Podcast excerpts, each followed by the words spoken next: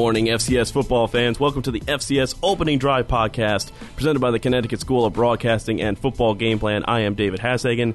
To my left, the czar of the playbook, Emery Hunt. Emery, good morning, sir. Good morning, Dave. How are you doing this morning? How was travel? Check you out being on the road traveling. I am jet lagged like crazy, you would not believe, uh, but an ex- incredible experience out in Western Illinois. We'll get to that in a second. You had a, an incredible upset game that you were on the broadcast for with the Howard game. We'll talk about that. We'll talk about the upsets, the craziness that continues to happen in the CAA. We've got a lot to talk about here. It's hard to talk about playoff bubble teams, bubbles bursting perhaps in the next couple of weeks. Then and now, we're going to take a look back on maybe some of our ill advised thoughts and decisions from earlier in the season that right now, well, it doesn't look great. That's all I'm going to say. And we're going to talk about maybe a controversial topic, especially where I was this week. Who's going to get any more teams in the playoffs, the Southland or the Missouri Valley? Ooh. Ten, Are- are you- that's, are- that's ten. That's tender. That's spicy. Are, are you are you are you doubting the Missouri Valley Conference? How dare you realize they're going to be in our mentions now? Well, I mean, you can make a case either way. Uh, it's just so interesting when you look at it lined up, win loss, top to bottom. it's it's absolutely craziness. And of course, we'll get into our telling trap, unsung and best games of Week Ten coming up, as well as some of the games to definitely keep an eye on. As this crazy playoff picture, it, it's not getting solved. The puzzle, we're not, we're losing more pieces than we are putting them together. It's absolutely crazy. And let's get into the action from this past week because there were some very interesting score lines. And we're going to start with the game you were at, Emery. You were down at Howard University. It was homecoming. Howard's got their eyes potentially on a playoff, you know, maybe a playoff spot if they win this game and they win out and they get all sorts of these other random permutations. They could go to the Celebration Bowl. And then they lose to South Carolina State 27 to 21. What in the hell happened here? First of all, you have to understand why this happened, and, this happened because head coach Buddy Pough, who may or may not be in his final season, is an excellent coach, one of the best in the MEAC. And you talk about a team that has a ton of freshmen and sophomores on it, three and three in conference play. Um, they've won two straight. They've they had a lead against A and T. They had they were in a lot of ball games, and when you look at their win loss record, you you can say to yourself like, man, this team probably should be undefeated in the MEAC right now. Yeah. Uh, so they're not as bad as the three and five overall record may indicate. They're young. They're playing better. They compete hard. Um, they got some real good talent on both sides of the ball, and they just took it to Howard that game. I thought Howard came out flat, uh, especially offensively. At halftime, Caylin Newton's halftime numbers passing was four out of eight, two interceptions. That's not getting it done. No. And this was, uh, you know, keep in mind, I've done three Howard broadcasts this year, and this is an offense that averages 500 yards a game, Right. or over 40 points a game. Against Delaware State, they put 41 points up at halftime, and so to see them go out there and just get dominated in in a big game like this of this magnitude that sets up a big game next week against FAMU on television at homecoming, that was shocking to me. So shout out to South Carolina State. You can easily say that the Bulldogs will be probably one of the favorites in this conference next year. Exactly, and, and you talk again. This just speaks to us what we talked about a couple weeks ago: the depth of all of these conferences, and it's really starting to show this year, and it's building into something that uh, it's just going to be healthy for this division overall. Um, but as you mentioned, I also was on the road this week. Um, as we said on the end of the last podcast, I got an invitation. Uh, we had a, a couple weeks ago from uh, Bob Williams on Twitter. Western Illinois fans said, "Hey, if you're ever at a WIU game, come on out." I was free and I went. It was an incredible experience. First of all, uh, thank you to Bob and his- entire crew that was there. They were all actually uh, parents of some of the freshmen Nice. at Western Illinois that were redshirting, so they've all kind of bonded together into this huge tailgate experience. The food was delicious. The company was fantastic. And if I ever get a chance to get back there again, it's absolutely the plane ticket's going to be easy to find. It, No. it was a fantastic place. You you you were out there and there was a lot about the program that I didn't know. And you talked about leathernecks, and it's it's a unique uh, mascot because you look at you you see leathernecks, but you see a bulldog, so Right. you don't know what's the connotation or what it means. So explain to the folks out there how they went about getting that that name. So basically, it starts. Uh, uh, Colonel Ray Rock Hanson, who has a statue on campus, which is where I found out this information, was served in the Marine Corps, uh, I believe, First and Second World War, and in between times, as well as a stop at my alma mater, Springfield College, he was in charge of athletics and several other capacities at Western Illinois, and actually he asked permission to use the Leatherneck name, and because he had served with distinction, the Marine Corps gave him permission to use the Leatherneck nickname at Western Illinois. So that's how the nickname came to be. I thought that was a pretty cool story, a little bit of a personal connection there. But on the field, this game was crazy because again, like everything else in this season, nothing makes sense anymore. Nothing. Northern Iowa comes into this game. They just knocked off the number two team in the country. They're rolling. They're on their way to a playoff berth. And then Western Illinois just absolutely dominated them. I mean, there were uh, first half of this game. I'm going to say it. It was pretty sloppy. There were mistakes on both sides. There were turnovers all over the place, missed field goals, some penalties that were a little bit questionable in terms of judgment, but some really, really good play all over the place. And Western Illinois came out with a 37 17 win. Thoroughly impressed um, with their entire offense. They have a very young offensive line, but they've got a lot of talent around it. Isaiah LeSure had an incredible game. We'll talk about him in a minute. Uh, Clint Ratkovich. Guy's a running back wide receiver. He had eight catches for 70 yards. He's listed as a running back initially on the roster, and he also plays special teams. And he laid out one of the returners for Northern Iowa, uh, Northern uh, UNI, and absolutely great performance. Max Norris had a great day on the ground. He has scored a couple touchdowns. I mean, you could go endless in here. Northern Iowa just though making a ton of mistakes. And it's not like they had a bad offensive day. They just had the mistakes at the wrong time. And again, we've talked about it the way all these conferences are in terms of the you know, the at-large bids. A loss like that for Northern for UNI, that could be it for them. You don't know. And in the same token, if if Western Illinois goes on a run, they finish the season undefeated the last 3 games, they're 5 and 2 in the valley in a 7 and 4 record. We've seen it. We saw it last year with UNH. That might be enough from a power conference. So, again, incredible atmosphere, incredible game to experience. Thank you to the entire crew for inviting us out there and being so welcoming. But incredible performance by the Leathernecks, and it wasn't the only great game in the Missouri Valley. Let's talk about another upset. Indiana State knocks off Youngstown State 43-17. We were in the press box and everybody was talking about this game and some were some were laughing at this game and how it was going. Where in the, in the hell did this come from from the Sycamores? Well, first, let's give a shout out to Coach Mallory, uh, Curt Mallory. Last year, they went winless. Right. This year, they're four and four in the season, two and three in the Missouri Valley Conference. Give him a ton of credit, especially considering they lost Jaquan Keys, uh, who is out for the season and his career with a hip injury. Yeah. This guy was a pro player, in my opinion. He was on my radar as a sleeper running back to watch because he's a big guy, got quick feet, and to have a hip injury a la Bo Jackson is very tough to see. Terrible situation there for sure. But is, what's happened to Youngstown? We were talking about this before we started the broadcast. Youngstown State, they were in the national title game a few years ago. What has happened to this program under a, a coach like Bo Pelini, who has a reputation of being a, a very good football coach? They, is it just that they couldn't recruit and it's gone downhill? What what is what's happened to the Penguins? Well, they do have great coaches. They do have great recruiters. They have a ton of talent.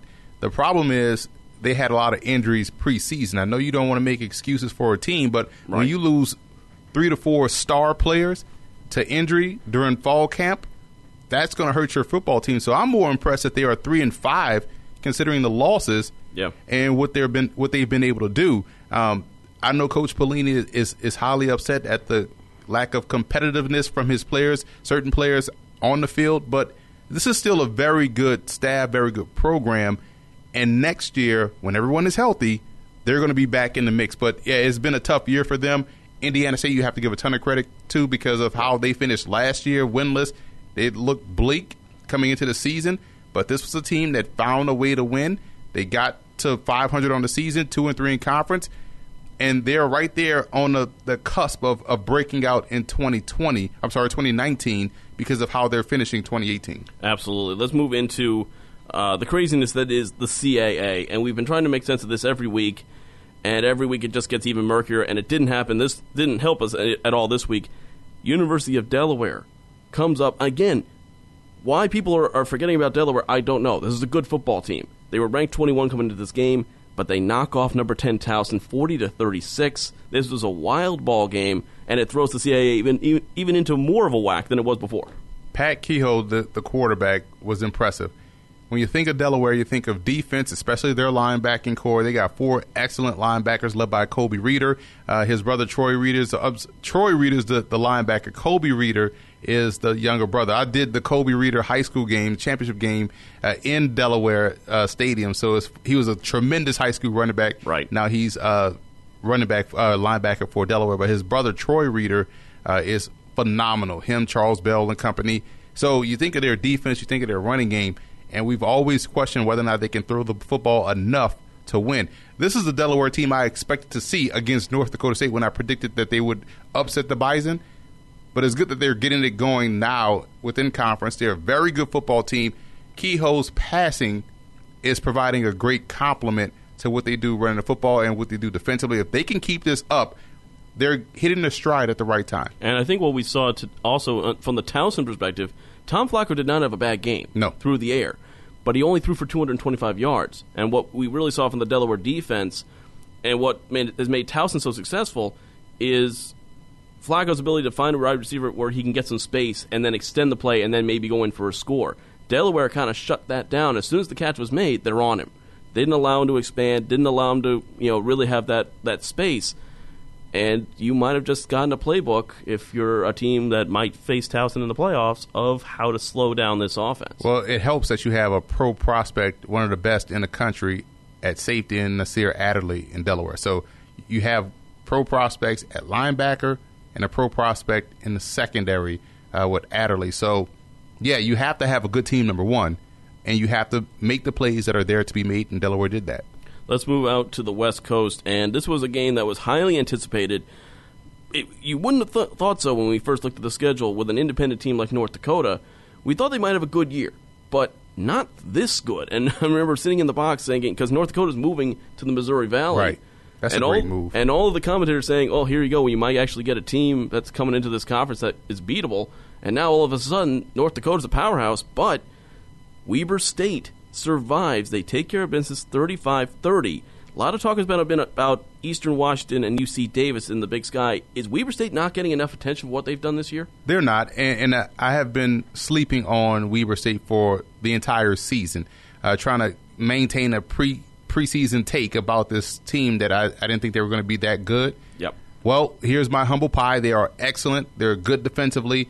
They can find offense. They turn the ball over. I love their linebackers. Uh, they have a great set of linebackers as as well, led by Landon Tice, uh, a really good player that can also turn the ball over. He can cover. He's great. Um, and Toya, the the other linebacker. So they have two good linebackers.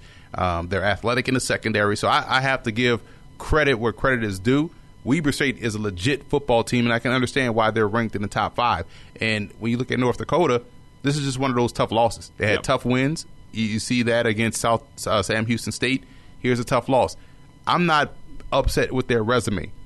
They've done a good job in playing who's on the schedule and done a good job as far as playing that schedule well. So they have a case to get to the playoffs. Um, in my opinion, if they can continue to win, this is not a bad loss per se. I think it just highlights how good of a team a squad like UC Davis is.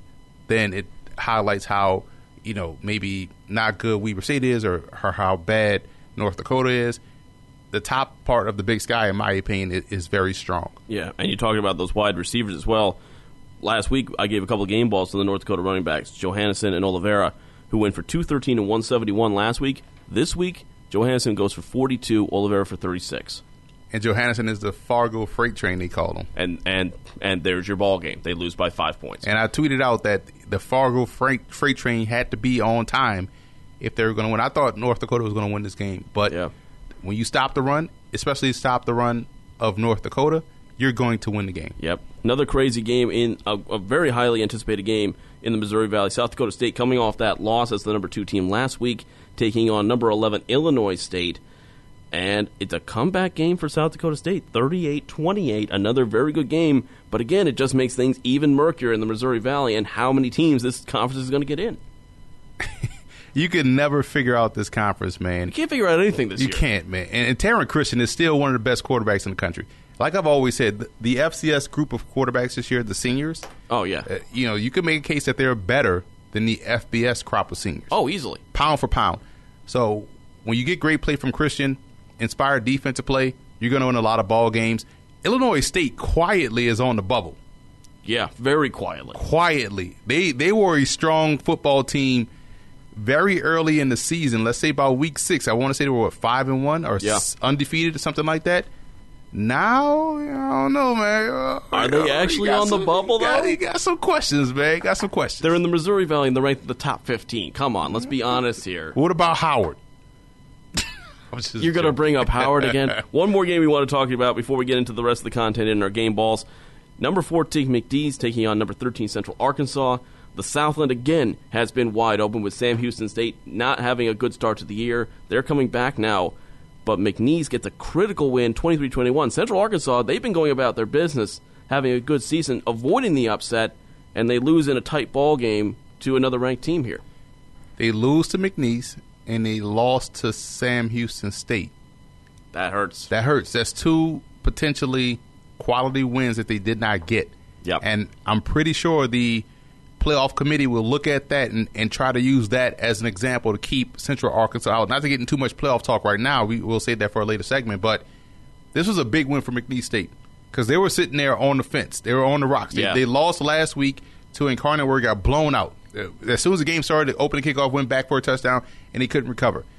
Now they bounce back, play great defensive play. They're getting solid play from Orgeron, the quarterback who took over from Taba- for Tabary, uh, James Tabary, the quarterback. They still are having issues running the football, but they're still great defensively. B.J. Blunt is one of the best linebackers in the FCS.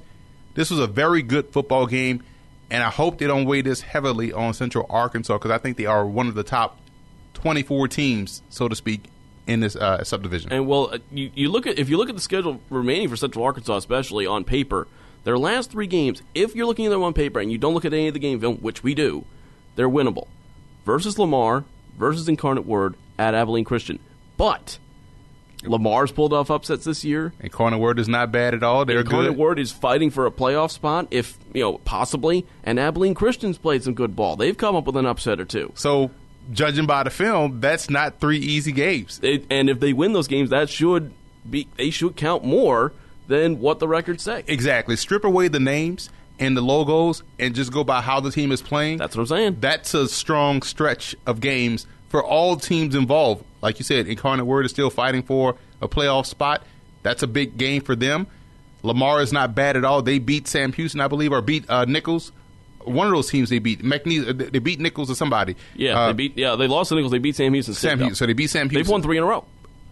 Now, picture that. So there you go. This is a strong stretch of games for Central Arkansas and one that should help catapult them into the playoffs if they're able to win out. Let's give away some game balls now, Emery. Who's your first game ball going to for week nine? Obviously, I'm going in the backfield. Aaron Dawson, just phenomenal for Central Connecticut State. Unreal game. 24 carries, 361 yards, and five touchdowns. I had to make sure this wasn't a quarterback that was just like scrambling and running. Or misprint. Oh, misprint, right? Knowing E ESPN.com FCS page, right? But shout out to Aaron Dawson, 360 and five touchdowns. What a what a game. Incredible game. I, I will match you with another running back, Jordan Meacham from Sacred Heart. 23 carries, 318 yards, and three touchdowns. We had two 300 yard runners in the same week, but a huge win for Sacred Heart over Bryant as well this week. All of a sudden, they were they were out of the conversation two weeks ago. Now they're right back at the top again. It's just weird. Sticking with the backfield, seeing that is the theme right here. Shout out to Delaware State getting a big victory, 28 to 13 over North Carolina Central. Yes. The reason why is because one, Rod Milstead, very good coach, trying to create a new culture there at his alma mater when they were winning. And he leaned on the freshman tailback, true freshman tailback, Michael Chris Ike from Canada. Oh, Canada. 21 carries, 127 yards, and a touchdown. Now, here's the thing he's played in three games. Uh huh. It's going to be interesting to see how they work these last few Do they games of the season. him? I know that they probably want to redshirt him and give him four years as the guy, right? But He didn't play last week. He played in a game against Howard and quickly ran for over 80 yards and a touchdown. Got his first touchdown. Yep. Didn't play last week. Played this week and went over 100 yards as the lead guy. This dude is legit 6'2", 225 with speed. he averaged something ridiculous like 12 yards a carry in high school. Right. And his film looked like he averaged 12 yards. He was phenomenal. He's going to be a premier player for them. Shout out to him for, for getting the start, getting a, getting 100 yards, getting a touchdown, and help leading his team to victory. So I will be closely watching how they play these last couple of games for Delaware State to see if they're going to save that red shirt. Interesting for sure. I got to give a game ball too to who I thought the best game player was at the game I was at for Western Illinois. Isaiah LaShore, also known as Zeke LaShore, uh, seven catches for 164 and two touchdowns. His two scores couldn't be more different. Tiptoe on the side of the end zone in his first one, he literally just sprinted by the UNI secondary like they weren't even there. Just flew by him for a touchdown, but 6'3, 180, looks like a track star. He might be a track star, I don't know. But this young man has a future potential, I think, at the next level. He had an outstanding game for the Leathernecks. I got two more. Um, so I'm gonna go with the, the offense, offensive one first. But shout out to quarterback Colin McGovern of Stetson. Yes. 21 of 34, 336, and three touchdowns in a big win, a 56 53 shootout versus Davidson. That If- was a wild game. if Davidson can ever find defense, they will be a problem in the Pioneer. But Stetson has better defense than the Wildcats, which is why they were able to get the win. And that tight end is uncoverable. And Donald Parham, the 6'9", 235 pound tight end, the senior. So McGovern went out there and balled out. Again, 21 to 34, 336, three touchdowns. And check out Stetson, man. Stetson's for real. If they get a little bit of help, they may even win the conference. Stetson is for real. Their only loss was to San Diego. So They if- need San Diego to lose. If San Diego loses, I mean, their defense, we know Jacksonville put up 35 on them this week. Right. So there, there's every chance if you get a one team that actually can put up points, there's a possibility. I'm going to go with another wide receiver here. Kristian Wilkerson from Southeast Missouri State had himself a hell of a day. Eight receptions, 263 yards receiving, three touchdowns. Another huge win for SEMO. Who knew this was going to be a team that we're gonna we were going to be talking about in the playoff picture? Shout out to the Red Hawks, man. They play some good football out there in Cape Girardeau, Missouri. I, I, I know all these places. Of course you do. In my last game ball, obviously going defense to two teams: Princeton, Colgate, shutout city. Colgate, this is their fourth official shutout. It should be six. it's, they've, they've had four of their last five games have been shutouts. They've allowed three points in their last five games. I do not care who you play. It is hard to shut out teams. This was outstanding performance again in Princeton to get the shutout once again against a team like Cornell, who has been improved this year. It just sets up a monumental game. The FCS kickoff stats game of the week: Princeton versus Dartmouth. Undefeated teams. And by the way, for Colgate, they got Fordham. They have three ho- uh, road games left. Fordham, Lehigh. Their last game is at West Point against Army. If I'm Army, I am very, very worried about this Ooh, defense. If they, how can you keep Colgate out the top five? I don't understand. How are they not one of the top three teams in the country? You can send that c- complaint to Craig Haley at, At Craig Haley. Stats. Let's talk about it, it, now that we're into we're into double digits in weeks. We're in week ten, Emery. It's time for some reflection. Right. It's time to look back at our our hot takes, our judgments, our mistakes, and, and really self-reflect here on the in the Zen garden of college football and what the hell happened this season because it's still no it's still too close to call what are some things that we thought were true and what is happening now and i'm going to start with one and that's the university of montana four weeks into this season this team was unbeatable this team was outstanding from top to bottom they were dominating everybody they've played right now montana for me is not even on the bubble they're out in the big sky what has happened in the university of montana They forgot how to play offense, man. They're on a three-game losing streak. So earlier in the season, like you said, we was like, okay, this team looks like a serious contender in the Big Sky. I can see Yeah. why people were talking about them highly in um, the preseason. But now, like you said, they just they can't. It just doesn't look the same when you watch them play. No, there's at all. something missing about this team. But prior to that, we thought they were great. Now we we think okay, they're not in it. I, I'll give you another one. Um, before the season, right? We looked at uh, a team in the MEAC, A and T. yeah Now, you know, it, it's they, they may be the fourth best team in the conference. And preseason, we were like, okay, this team is the clear cut. Who's going to be A&T? They got a ton of guys returning defensively. Lamar Raynard, Black College National Player of the Year offensively. Uh, they got Markel Cartwright coming back. This is Elijah Bell at receiver. They just beat Jacksonville State, even though in that game we was like, you know what? It was a little sloppy, but first game you But can first game you expect that. Then they beat East Carolina. You're like, okay, this team, this team got some some juice with them. And then they they take the loss to Morgan State. They were in a lot of tight ball games. And now when you look at A&T, you don't look at A&T now as a team that, that scares you. No, not at all. So, but before this was a dangerous team, but now I don't know, man. I, I, I will. I'll go. I'll stay in that same conference, Florida A and M. Who would have thought? I mean, we again. This is a team we en- ended last year, and we said Florida A and M, given two or three seasons, is going to be up at the top of the MEAC. I don't think anybody saw us saw them being this good this soon. Ryan Stanley's had an incredible season. He's again, he's not going to blow you away on the stat sheet, but he wins games. And that's what you need to have as a quarterback. You don't need to put up 400 yards a game. You can put up 200 yards a game, and if those passes are accurate and they keep the ball moving, that's going to win you ball games. And Florida A&M now, their path to the Celebration Bowl is almost sealed at this point It goes through. Tallahassee. It goes through Bragg Stadium. So it, it, it looks like we're going to have the Rattlers in the Celebration Bowl, and I don't think any of us saw that coming out of the MEAC. That's going to be a great get. For, I, I I say it every episode.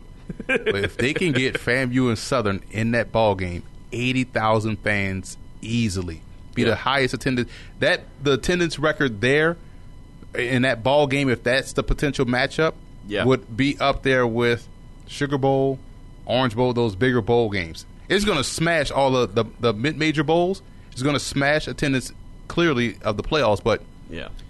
Austin Peay Ugh. preseason. Ugh. Austin. They're Peay. angry. They missed the playoffs. A ton of people returning.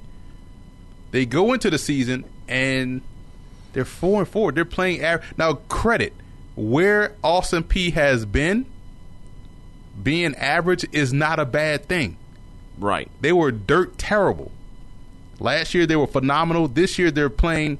It's funny because last year they they were phenomenal, but this year they're not playing up to expectations. How quickly does that change in college football? Right, you go Oh. from being the laughing stock to a great team to man, you're underachieving. Right, but before the season, we thought Austin Peay was was dope. This is going to be an easy playoff participant. You're going to get two teams out the OVC. You still may get two teams out the OVC. It's just not going to involve Austin Peay. No. Now they're they're a bit of, of an average team, but they did get back on the winning track last week. I mean, it, you talk about. Uh, let's talk about the CAA though. We thought coming into this year, JMU is going to be a little bit down from where they were last year in terms of what you see on the field. I don't think any of us saw them being in the middle of a dogfight for the CAA, where you still have four to five teams now that can win this conference. We expected that maybe for a battle for second and third, not for first, and it's wide open now that Towson's lost to Delaware. The CAA is might be the craziest conference in all of college football right now. It has to be. It's nuts. they they had you could legitimately make a case for seven playoff teams Oh, out the CAA, Yeah. right? Yeah. you could legitimately make a case for those teams. I would go to the SoCon preseason. I was all in on Furman. right. I was like, you know what? The way they run, the way they play defense, especially up front, um, they're going to be good. Yeah. Now, Furman is questionable. They're playing mediocre football, as evident by their three and four record. So, before the season, you couldn't. I thought Furman was going to win the conference. Yeah. Now, they may not get to 500 or over 500 this season. That's that's crazy to think about as well. It just again, we could go through so many of these. Well, one more preseason, Pioneer League. Stetson. Stetson. I struggled to find the, the victory on their schedule. Stet- Stetson was Stetson was the joke. They were Austin Peay from a couple years ago. Exactly. Going into this season. What? Your your your name is a hat. We're- we were t- we were talking about Valpo probably turning the corner. Right. We were talking about Valparaiso having a good season. We and then we saw you know Butler was going to have a good year. Right. They faded away. Drake was going to have a great year. They're still having a pretty good year. They're hanging on. They're hanging on. Marist, Maris has played some really good football. Justin Christian has performed well over these last three weeks subsequently, three victories. So, but Stetson, legitimately, they they're going to need San Diego to lose twice. Dare, but dare I say it? Dare I say it? With how crazy this season has been, can we have two teams from the Pioneer? We will absolutely not have two teams from the Pioneer. Are you uh, are, are you looking at the same standings I am? I'm seeing six and one. Yeah, but I mean, when you look at Stetson six and one, I'm seeing six and one. They have like Connecticut School of Broadcasting I'm week, seeing in week six one. and Now, one. shout out to Connecticut School of Broadcasting. I get it, but you can't have Connecticut School of Broadcasting on your schedule and then expect to sit there with you know Western Illinois and say, "Hey, man, we got six wins. You guys got four. Like it is not the same. They have to win the Pioneer. They have to get two losses from San Diego because San Diego owns the tiebreaker. Well, let's before we get to the break, let's go through one this segment here, and we're talking about playoff spots. okay. we know the CAA right this year is the dominant force in terms of win loss. They're going to probably get at least four, if not five, teams in to the postseason. You could, as you said, you could argue for seven from the CAA, but behind them, Big Sky has two or three good teams. You're probably going to see two or three from there. You're going to see maybe two again from the Big South, possibly. But it's the other, two, the two big conferences that kind of sit behind the CAA Missouri Valley, who's the traditional powerhouse, and the Southland. But if you look at the win loss records on the schedule, and you you look at the standings, the Missouri Valley teams, as you said, a lot of them are on the bubble right now. So the question is who will get more teams in, the Southland or the Missouri Valley when all is said and done? let's outline it this way, right? Let's start with the Missouri Valley first. North Dakota State, they're 8 0. That's the unquestioned. They're get they're yeah, getting in. they're in.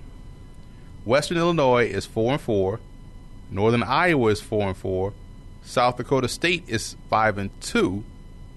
And Missouri State is four and four, along with Indiana State. There are only four teams that are above 500 in conference play. Illinois State's five and three. So let's rank them by who has the most wins. Dakota State, uh, Illinois State, and South Dakota State. Now with five and two, you put South Dakota State ahead of Illinois State. So you have three teams with five wins. Right. But when you look in conference and look at how they're playing, Illinois State is on a two game losing streak. Northern Iowa just lost a game you were at. Yeah. I mean, Western Illinois is winning has won two straight. Missouri State makes no sense because when their quarterback has a good day, they lose, and when he has a bad day, they win. They win. it absolutely makes no sense. no sense. And you still have two fly in the ointment teams in Indiana State and South Dakota. yeah. So I think you could make a, a strength of schedule argument for the Missouri Valley, but let's look at the Southland now. Yeah. McNeese, Nicholls, Sam Houston, and Central Arkansas are all five wins and above what McNeese having the sixth win, right? Right. You have teams like Incarnate Word who is playing solid football four and two in conference. Right. And they have a win over McNeese. You also have a team in uh, Abilene Christian, who I was high on coming into the season, winning Yep. winning two straight games, along with Lamar. Both of those teams are four and four. But when you look at the top, McNeese State is a good football team. Let's Yeah. say they win the conference they're in. But you still have strong teams with impressive resumes. Nicholls has beaten Kansas. Yeah. FBS win. Yeah. They're five and three. They also knocked off Sam Houston State. So they got and they don't play Yeah. Central Arkansas. But you have Sam Houston State losing team to a team in North Dakota. Now again, they're a good football team, They're a good football team, but they're independent. and they also lost to McNeese. Yeah. But they beat Central Arkansas. So pound for pound, McNeese and, North Dakota State out of the conversation. Who's better in your opinion, Nicholls or South Dakota State? Nicholls, South Dakota State. I would say South Dakota State Okay. for me, and, and it's not by much. Like there, like, but I think what you will see here is the committee again looking at the strength of the conference, which again we don't think per like You have to look at it as an individual based on not the conference. Right. But I think that's why, for me, the Missouri Valley is still going to get more spots because of if you look at the depth of this conference. Even you know, you look at the Southland. Obviously, this year there have been upsets plenty. Abilene Christian's been good. Incarnate Word has gotten much better, much faster than anybody thought they would. Uh, Lamar's had a good year, but you still have like a Houston Baptist at the bottom. You still have you know teams like that Whereas in the Missouri Valley, look at Indiana State, who, as you said, winless last year. Crushed Youngstown, who last two years ago was in the national title game. A couple But years you ago. can't you can't have two years ago. I, uh, I'm just. I am. I am. I So- am in the depths of the committee's minds right now, and it's a very dark and strange place. I will tell you that. So you so you would take South Dakota State over Nicholls, right? yes, but I think both of them get in. All right, so that's two from each conference. Two from each conference. Yes. Western Illinois or Sam Houston State. Who who is the better team? In term, if you're going to match them up Who with, is the better team? if you're matching them up with Sam Houston State, the way that Sam Houston State has played the last few weeks, I would say Sam Houston State. I think if Western Illinois was as consistent as I saw this past week, I think they are a better team. But if you're saying right now, Western Illinois still has a, has a young offensive line. They've been inconsistent. That's why they're in the position they are in now. They could. I think they still have a shot to make the postseason. If they win out their last three games, that puts them at seven and four, five and two in the Valley. But at this point, Sam Houston State would get the nod over them slightly, slightly for me. See, I'm putting Western in. I think Western is better than Sam Houston. you think so? I think so. With, with the inconsistency for Sam Houston as well, Right. Eh, right on both sides. Like it's very close. Like these two conferences are very, very They're close very in close. terms of. so. I'm having Sam Houston out, giving another, giving a third team to the Missouri Valley. okay. Central Arkansas versus, uh, you know, as far as like resume, Central Arkansas or Illinois State if they find a way to get back on a winning track. Illinois State has lost two games, There's and no, they're two and three in conference. you know what the crazy thing about Illinois State in conference play? They have outscored their opponents, and they're two and three. Explain that one to me. And so, so I think the debate will end up being not between Central Arkansas and Illinois State, but Illinois State versus Northern Iowa, Or Illinois State against Western Illinois. right? To be honest with So you, So who would you keep out out of those three? Western Illinois, uh, Indiana, uh, Western Illinois, Illinois State, and Northern Iowa. Who who is not making it from? For me, Northern Iowa. For me, I mean, again, they were just very inconsistent from what I saw last week. We've kind of seen that all year. But Right. again, everybody's been inconsistent all year except for the Bison. I, you know, here's why. Here's here's my final take on on this particular thing. I think you you know you get three teams in from Missouri Valley, Yeah. two teams in from the Southland, and a lot of the other at large bids going to the CAA.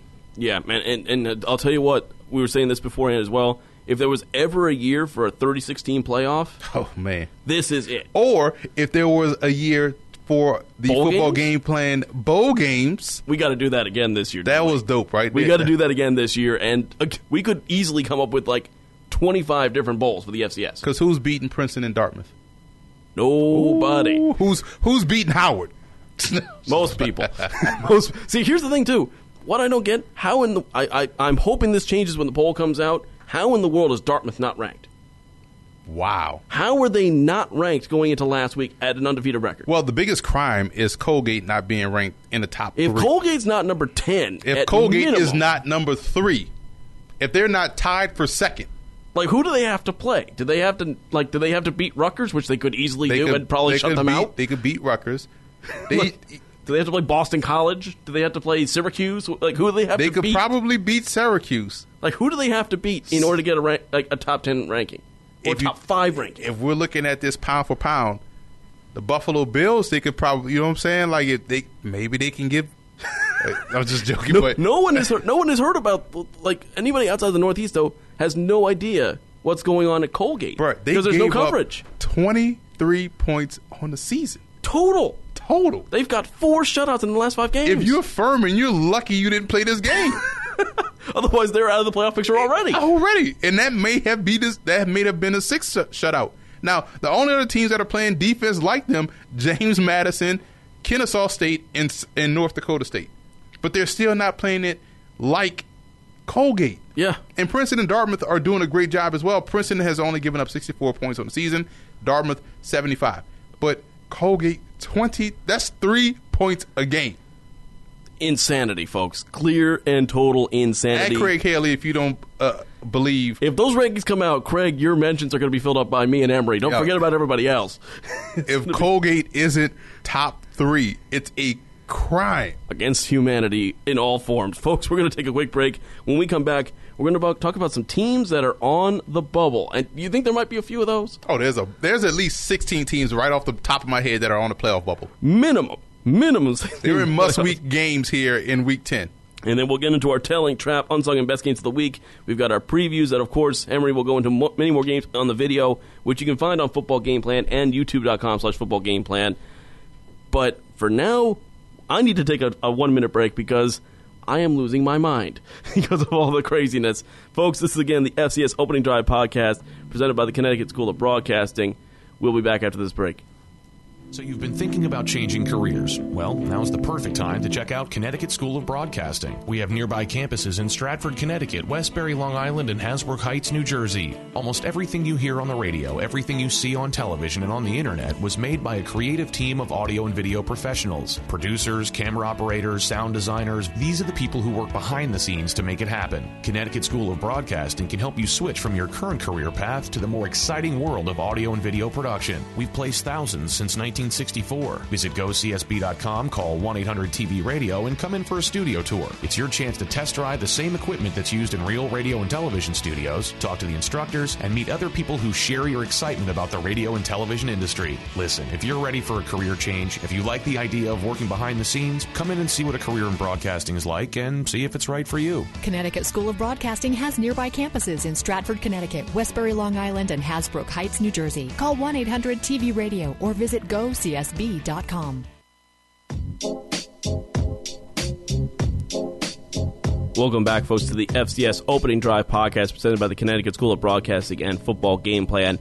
Again, folks, if you want to listen back on any of our podcasts to try to make sense of all the craziness that has been the 2018 FCS season, like we are even right now, you can go to SoundCloud or iTunes. You can listen there on demand while you're there. Subscribe so you don't miss any content from Emery regarding FCS, FBS, the NFL, anything football. He's got it going on on Sound on uh, SoundCloud and iTunes. And again, don't forget you can go to footballgameplan.com for all your football knowledge, and go to youtube.com/slash footballgameplan where we have the full video preview as well. We cover some things on there that we don't cover on the podcast. So if you want your full FCS knowledge for the week, make sure to check out both the podcast and the videos. Emery, let's get into the second half of the show here, and let's talk about teams that are on the bubble. And we said it before the break. You could come up with about 20 to 30 that could possibly be on that bubble. For you, which teams are on the bubble either on, in the negative way of their bubble being burst, or they are getting back into the playoff co- picture? First of all, I'll start with the negative. The one team that's on the bubble right off the bat to me is Illinois State. Oh boy, here go the even, mentions. Even though Illinois State has an impressive FBS win against Colorado State, in which they dominated that ball game, losers of two straight games, five and three, they are on the playoff bubble. That's one of the teams right off the bat that you would think is on the bubble, and I think in a way, Southeast Missouri State is on the bubble as well. Yeah, I think because of how, and even though I don't agree, how they will view the Ohio Valley Conference. Yeah, people will look at them and say, okay, they're they didn't really play anybody, and they have a tough game this week. They're going to be on upset alert against Tennessee State. So I think those two teams, just right off the top of my head, are on the bubble. But one negatively in Illinois State, and one that it's a shame because they're playing some great football, and that's a team that you probably don't want to see in the playoffs in Southeast Missouri State. But remember, Southeast Missouri State defeated Jacksonville State. The only reason they're behind them right now is because they played one less game. So if Southeast True. Missouri State wins out, but they also have a they win conference the loss. But they right, but they have the tiebreaker over Jacksonville State. So if they win out, they win the conference. So don't forget about that either. Again, you know Murray State they, they got the loss to Jacksonville State this week, so they're pretty much done. they're done. They don't have the even the though they're record. even though they're having a great year in the OVC. Right. Jacksonville State though they have that hiccup against SEMO. That might be it. I'm going to throw another team out at you, and that's Monmouth, because again, the big Big South small conference, only six teams. Monmouth got the big win against Campbell. That's they what they needed needed. that they was a must- needed that. Yeah. But with the craziness that is going on, this might they might get themselves knocked out without you know the game against Kennesaw anyway.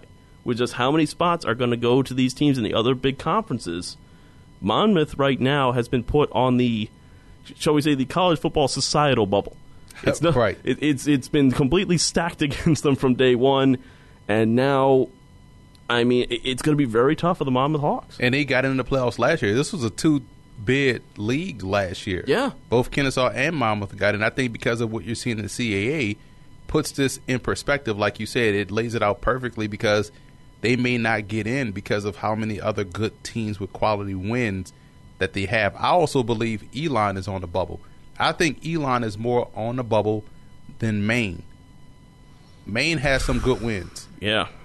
Elon, I think, can't afford another loss. Wow. See, because I have Maine on my bubble right now because of that. You know, the way they've had the last couple of weeks, they've got some massive games coming up too. So Maine will have to pretty much play perfect ball to make the playoffs for me. And again, they've played fantastically well, but the way that the CAA is so deep, it's going to be a very hard run. I'm not saying they can't do it, but Maine's very much on the bubble. My top four teams in the CAA would be James Madison, Towson, Stony Brook, and Delaware. So that puts Maine, Elon, and Rhode Island for me on the bubble. That- absolutely. I'm going to throw another team out there. What about Idaho State hmm. in the Big Sky? Again, everybody was talking about how good Idaho is going to be coming down from the FBS. They really have struggled, but Idaho State, the Bengals, have had a quietly excellent season in the Big Sky. Now, do you put Idaho State over I don't put- Western or UNI or Illinois State? Oh, you're going to. They're not going to invite me back if you answer these well, questions. think about it. Idaho State, quietly, like you said, they're playing in what could be a comparable conference this year. Yeah. Strength, strength of schedule wise.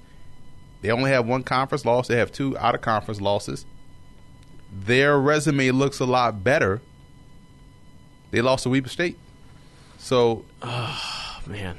Which team out of the Missouri Valley are you taking out in favor of Idaho State? So, yes, I agree with you. They are on the bubble. Exactly. I'm, I'm going to say one more team. You know where I'm going. Stetson. Oh, shut up, man! Like, Six and one. If they go undefeated the rest of the year, they finish ten and one, and their only loss is to the conference champion, bro, who is going into the postseason. just just for the sake of the fans, right here, let me pull up Stetson's schedule, and I like an underdog. Okay, that's all. That's what we all love an underdog. Point University, Waldorf.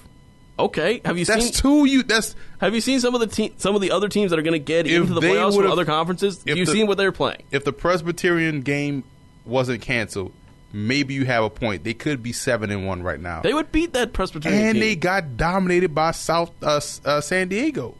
Okay, who's going to win the conference? If that's their only loss, Bro, they played Waldorf and Point University. I'm just That saying. just might as well be Connecticut School of Broadcasting twice. So, but I will I will give you one more bubble team.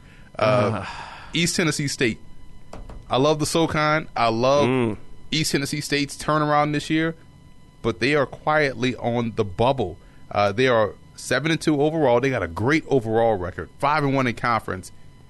They lost the game to Wofford. Yep. And again, because of how these other teams stack up in the CAA and in the Missouri Valley, who may get one more team than this than it is deserved, Chattanooga, East Tennessee State, both have convincing arguments to be ahead of maybe a four-team Missouri Valley or a four-team or three-team Southland Conference. But I think East Tennessee State, they're on the bubble. They have to win out. All right, let's get into the Week 10 schedule here, and let's talk about some of the telling games that I'm going to be keeping an eye on this week. URI at Elon this week. That is a critical game. Must win. That is a mu- that is is that an elimina- elimination game for you? Because it is for me. Yeah, it is. Because again, I just said Eli was on the bubble and Rhode Island was on the bubble. So it that's a do or die there. Yes. Illinois State at UNI. We talked about both of these teams. It's these games are huge. That, that- right. That's win and you're can continue to be in the conversation. Lose and you out. And then another one that's not going to be in the playoff conversation: Norfolk State at A and T this week. I was highly disappointed in Norfolk State this past weekend. But you want to, again, this is talking about a telling game where these programs are headed. I know That's where they're headed, and I know how good uh, of a coach Latrell Scott is. I say that I think damn near every podcast. Right. Right. So This is a big game it's a big, it's a massive For A&T. Yeah. because here's the thing: A and T is on the bubble. They Yeah. have a the, quietly they have a strong enough resume, and they are ranked to where they could take one of these at large bids. So they are on the boat. They are on must win watch for the rest of the season. Let's if go. they win out, you think they you think they get in? They get into the playoffs. They don't get, and they get the. They, it's the MEAC's ideal situation. Yeah. Best team goes to the Celebration Bowl. Second best team goes to the playoffs. All the MEAC coverage. A and T needs to win out and win convincingly to keep their to stay within the top fifteen to eighteen in the top twenty five. Let's talk about some trap games, and there are plenty of trap games this week.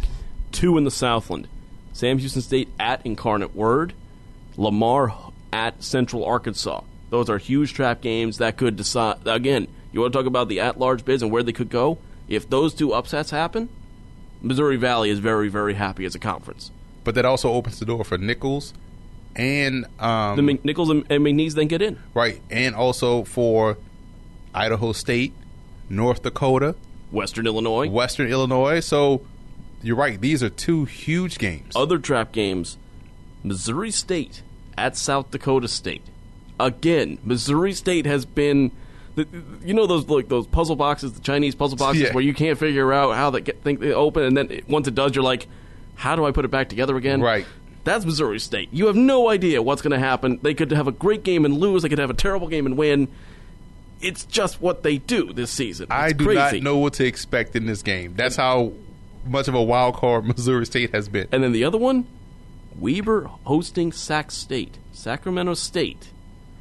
That I think could be a trip up game for Weber after a big win over North Dakota.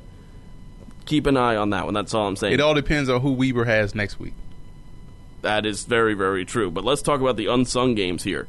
Campbell at Kennesaw, huge game in the Big South. And again, if there's a spot where Kennesaw will slip up before Monmouth, this would be it. So, unsung game, but Kennesaw, I expect them to take care of business, but it's also going to be a very competitive game. San Diego at Drake. That's a big one. That's a huge game. Two outstanding quarterbacks in Anthony Lawrence San Diego and Grant Kramer of Drake. That's a great matchup. Wofford at Samford. You could easily put this as a trap game too, because of what Samford can do on the offensive of the is the Missouri State of the SoCon this year. It's ridiculous. And I'm going to go one other unsung game. You're going to like this. Hampton at SUNY Maritime. That game is this week up here in New York. Oh, that's this week. That is this week, I believe. Hampton, come on, the please. Pirates are now are they taking the Chesapeake Bay up, or are they They're sailing up. they're the sailing up to take on the Maritime? It's going to be just. It's going to be. This is great. It's the Navy versus the Pirates. You can't write anything Why is this game this. not being played on the battleship? You know how they do the basketball game? Yeah, exactly. Uh, Why is this it not being an played the aircraft carrier. Exactly. And then the best games of this week, we talked about the FCS stats game of the week, and that is Dartmouth Princeton. That is by far the best game, but one of the game that's just behind it, Maine at Towson. And again, you want to talk about a game that could fit any one of these categories. Right. It's a telling game, it's an unsung game, it's a trap game for somebody. I don't know which one anymore.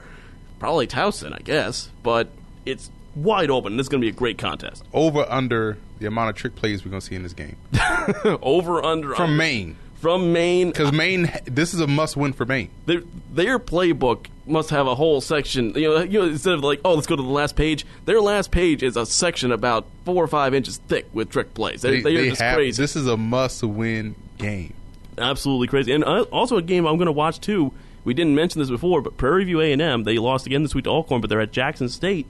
Jackson State's made a coaching change. Yeah. First coach fired this season, which nobody saw coming because Jackson State's had a good year compared to the last couple seasons. Right, and, and we saw this kind of lead into that with the resigning of Hal Mumme a couple of weeks ago. Yeah. Tony Hughes is a very good coach, great defensive coach, and they are saying they're not renewing his contract after the season. They let him go. There's an interim coach in there now. I don't know, man. I think it's it's that's an interesting move because Southern right now is playing on fire. It looks like it's going to be Southern and Alcorn possibly in the SWAC title game. Alabama A&M still has an outside shot. Shout out to the Bulldogs getting to win the Magic City Classic. Yep. Aqeel Glass is the name to keep an eye on for down the line. Sophomore quarterback, 6'5", 215, tremendous passer. They have offense.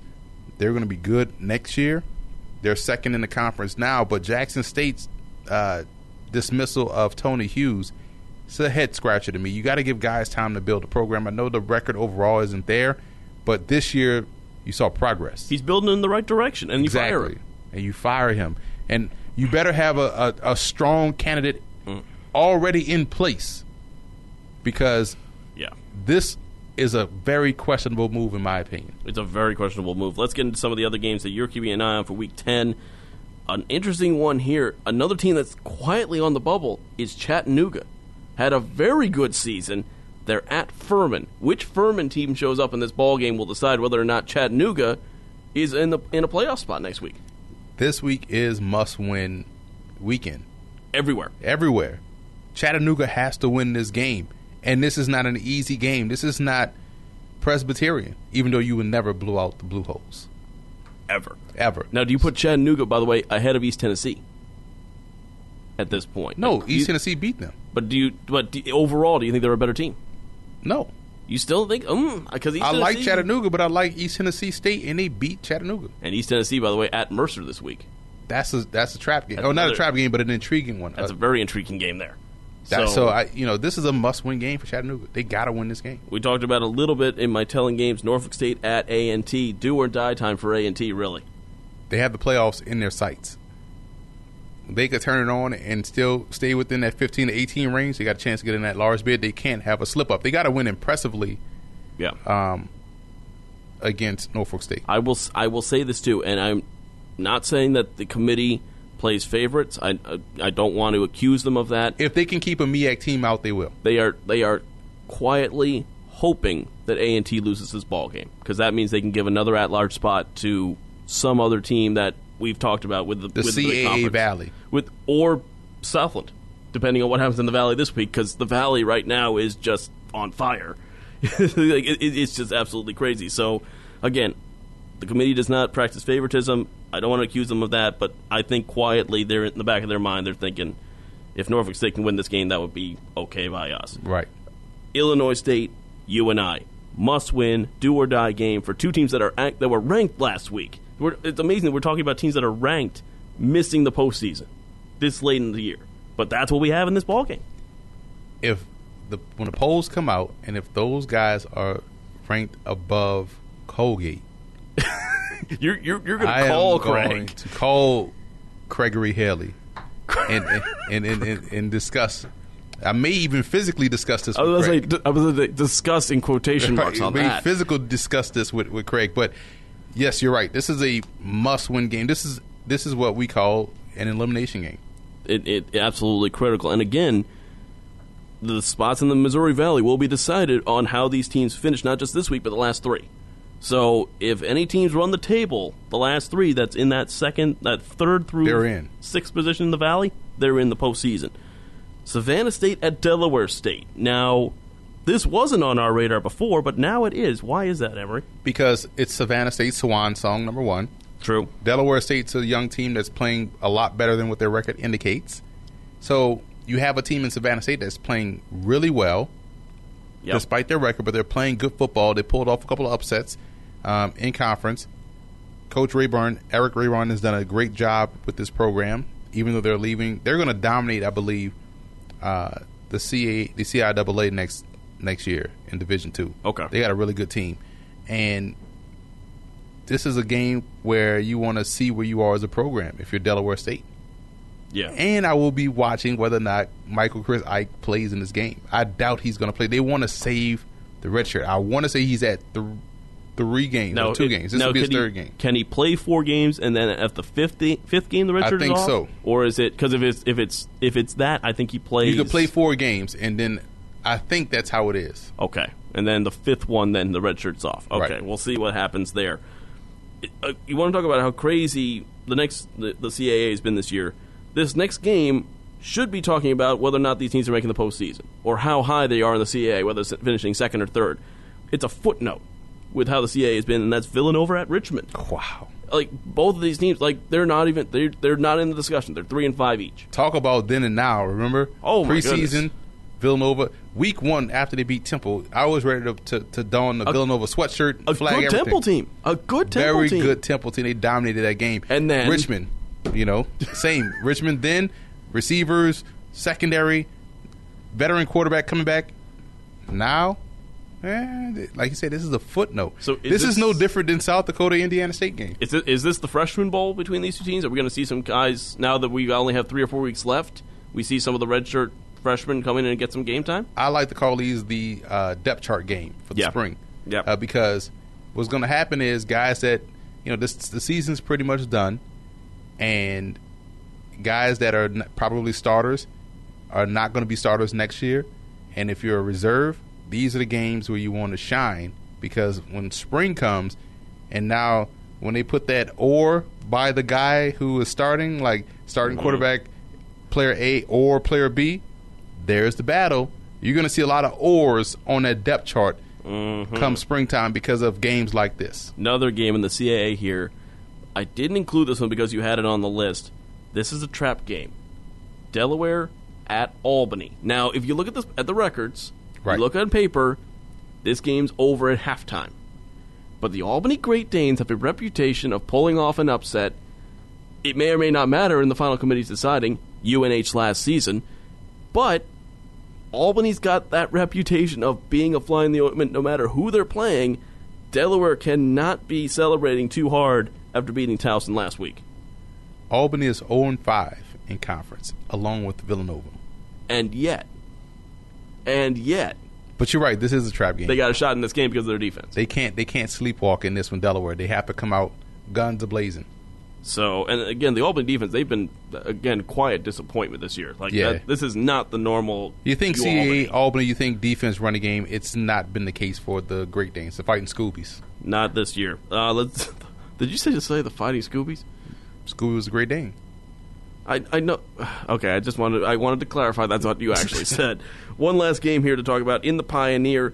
Big game for Marist. If they want to get again, they need a lot of help. They need a lot more help than a team like a, a Stetson does to win the title.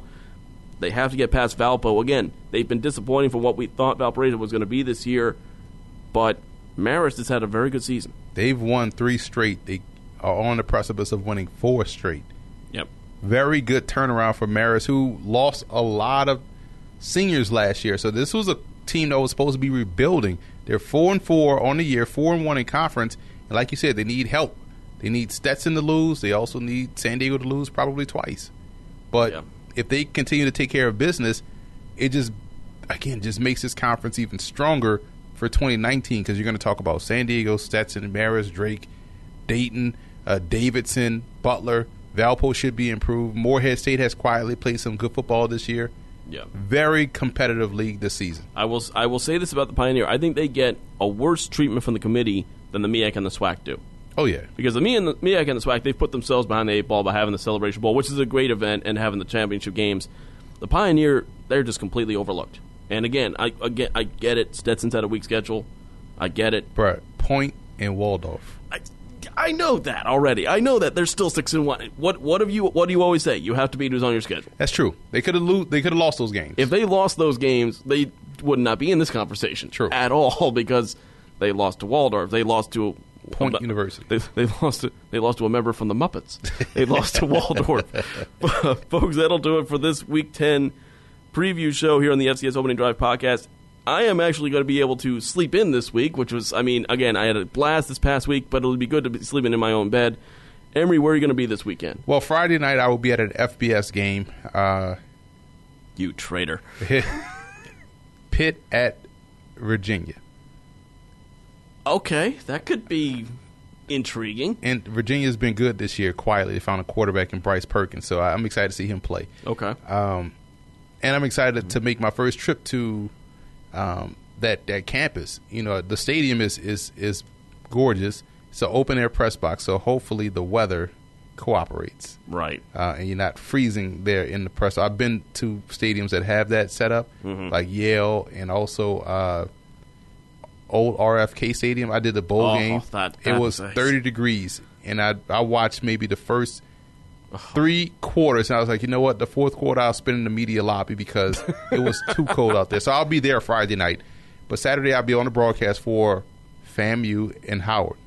Which is a critical. That, that's really the last test. That's the last test for FAMU, and it's going to be on ESPN three. And replayed on ESPNU. So I'm excited. I get to be on national television uh, doing the ball. game. Yeah, to check me out. Nationally televised, covering this ball game. I'm excited to see Ryan Stanley, our favorite quarterback. I'm also excited to see how Howard responds. The go-go Yeah. offense was the stop-stop offense last week against South Carolina State. They could not get anything going And FAMU's quietly got a very good defense. and they cannot lose this game because there's there's no there's it's either or Celebration Bowl or home. Yeah, there's, there, there, uh, right now is sweating that game. They need FAMU to win. The and the HBCU fans need FAMU to win, and they need Southern to win. They want this game badly. No offense, Alcorn, but No offense, I love the Braves. They're they're one of the better teams in the, uh, in HBCU football. but the fans want to see Southern and FAMU. they want the old Atlanta Classic back. They want to see this ball game. And these two teams are scheduled to play next year in the regular season. So that game is going to be must see TV. But they want this for all of the jambalaya, all of the gator bites. They want it for it all. Gator bites. You got to travel, man. You got to get out there and travel. I did travel this past week, and I had some delicious food. What did? I'm glad you brought that up. What did you have? They had oh, it started as a breakfast tailgate, so they had biscuits and gravy, homemade hash browns. Um, they had Tell the folks what your Twitter Cinnamon handle rolls. Tell the folks what you, at hash browns you thirty. you yeah, yeah, you yeah, at, you were in heaven. I it's it's not because it's my favorite food. It is delicious. Okay. but that was my nickname, and I So you haven't gotten away with it. breakfast tailgate. Breakfast tailgate start cinnamon rolls, which were fantastic. Now homemade cinnamon rolls I think so. store bought. I, th- I they tasted homemade to me. How does homemade cinnamon rolls taste? No, like Oh, you talk about like out of the uh, Pillsbury? Okay, I got yeah, you. yeah, yeah, I got you. yeah. That's homemade. Okay. And then seven layer dip. We had slow roasted Italian beef that was cooked over the fire. Appar- and apparently, well, I learned Bob is actually from around Kansas City. Bob Williams, the guy who invited us out there. The barbecue. Well, so he said the next time you're out there, you're coming out to a game, let us know. We're going to bring some ribs and brisket. So if that doesn't get you down there, because you are a local celebrity down there, my friend, they are I- asking where is Emery. They want you there. I don't get out of bed for nothing less than brisket and, and ribs. So Bob, there's your there it is. You want Emery? Get the barbecue. I- now I'm sitting. I'm sitting. Up, I'm sitting up in my bed right now. Like, okay, I'm at the table. Let's let's talk some more. What else do we have? What else did they have on on on the, on the menu? The, the the negotiations will continue. They will continue. I'm So- intrigued. I'm leaning in. Folks, thanks again for listening to the Opening Drive podcast. If you want to listen back to any of our podcasts this pa- for this whole season, go to SoundCloud or iTunes. You can listen to them on demand there. Don't forget to go to footballgameplan.com or youtube.com slash footballgameplan where Emery will have his video up soon previewing all the other big games going on in the FCS this week, including that Battle of the Unbeatens between Dartmouth and Princeton down in New Jersey. It's going to be absolutely crazy down there. Thanks for listening in. We'll hopefully have you back next week. Thanks for listening.